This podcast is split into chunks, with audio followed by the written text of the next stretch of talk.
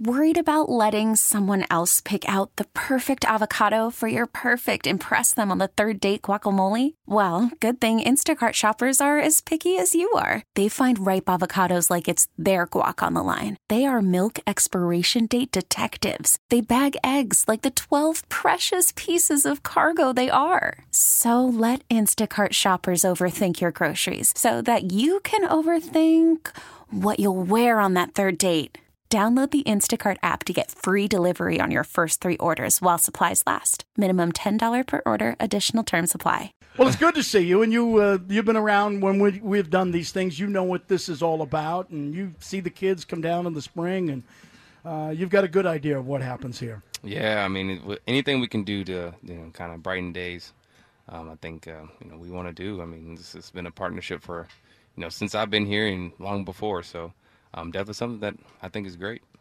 And uh, congratulations, two in order, I believe. Yeah, thank you. Thank you. you. Have an announcement, or you announced it last week, was it? You yeah. Expecting? Yeah. Um, Congrats. In, uh, in November. So. In November. Yeah. Okay, Well, see, after the playoffs, after the World Series. And, and, and that's Perfect when timing. that's when you start to realize it's really it's not about you anymore. No. You know, and, and, Yeah, and but- we've done these before. And I said, remember when I had my boy and we first kind of had these telethons, you you now know what it's like when you're seeing these little kids. You know, it puts into perspective. Now they had the last weekend where the kids running around the field, and you were able to sign some autographs and just sort of cheer these kids up. For. Um. Yeah. Yeah. I mean, I I definitely uh, am learning to talk to kids more because I know You better. Um, yeah. Exactly. I, I would just say, you know, whatever. Hey, how are you or something. But now I try and have conversations and whatnot just to, to learn how to talk to them.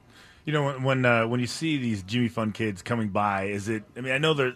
I mean, I was out there this morning. There's kids everywhere. Like I've never been here where there hasn't been some sort of camp or something going on where the kids are out on the field. But when you know it's like a Jimmy Fund kid, you know, coming to spend uh, you know a day just to see things, it's got to mean a little bit more, right?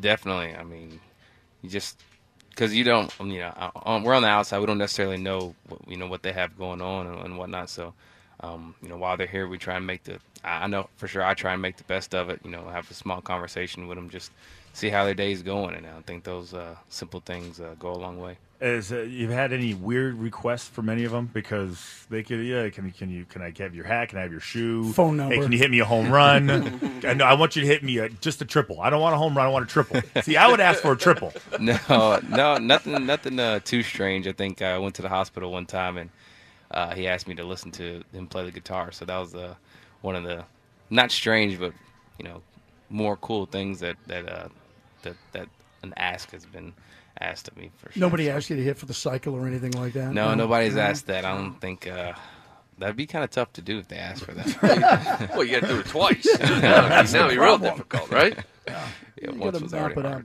Let's talk a little uh, baseball. Last two years, you guys have won 93 games in each one of the seasons, but this year seems to be different. Am I am I correct? Is it different? And if it's different, why is it different? Um, I just feel like the process we're going about playing the games. Um, you know, I think that that's different. You know, we are able to shut out what we did yesterday and not worry about tomorrow and just focus on today. It seems like every day um, we have a new challenge, a new task, and um, I think we just kind of focus on that and you know, kind of complete the task as as they come.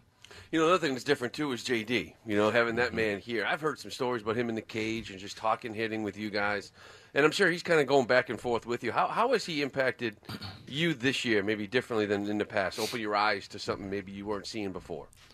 Um, you know, a lot of it is kind of some mechanical things. Um, you know that that I've made some small tweaks and whatnot, and then you know just the how pitchers are different. How do you have to attack different pitchers? I mean, you have to stick to your plan, and this is how you're going to be successful. You know, you try and go up there and cover the whole thing. Then you know that's when you know you make a lot more mistakes or or you fail a lot more. So.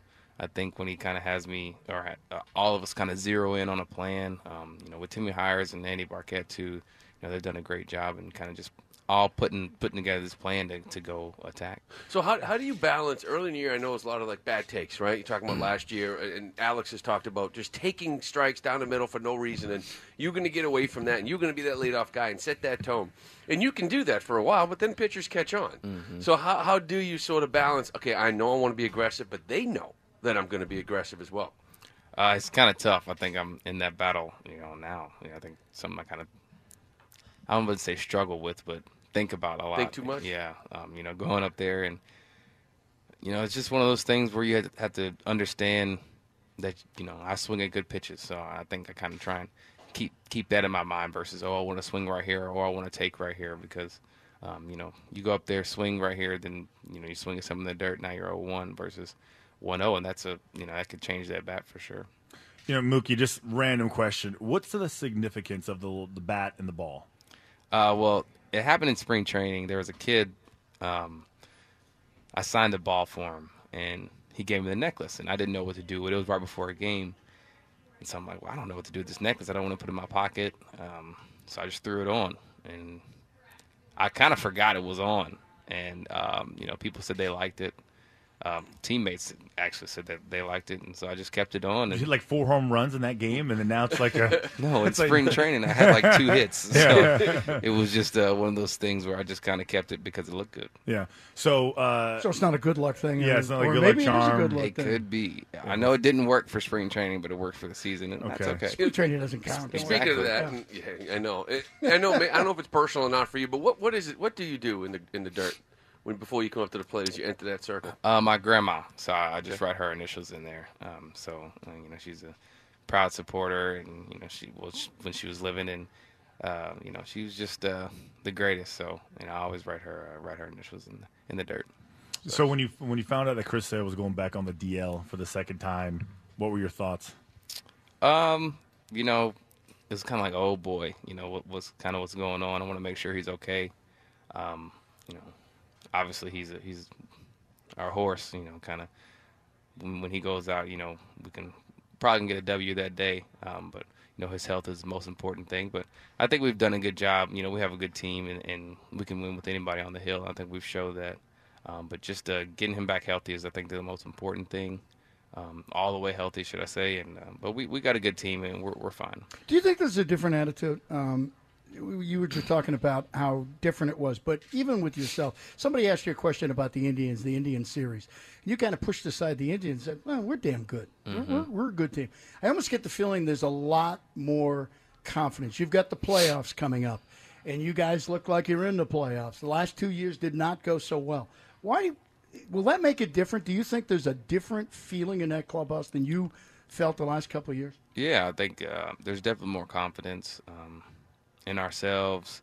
Um, you know, as, along with you know with with everybody, should I say? I think that's just the most important thing.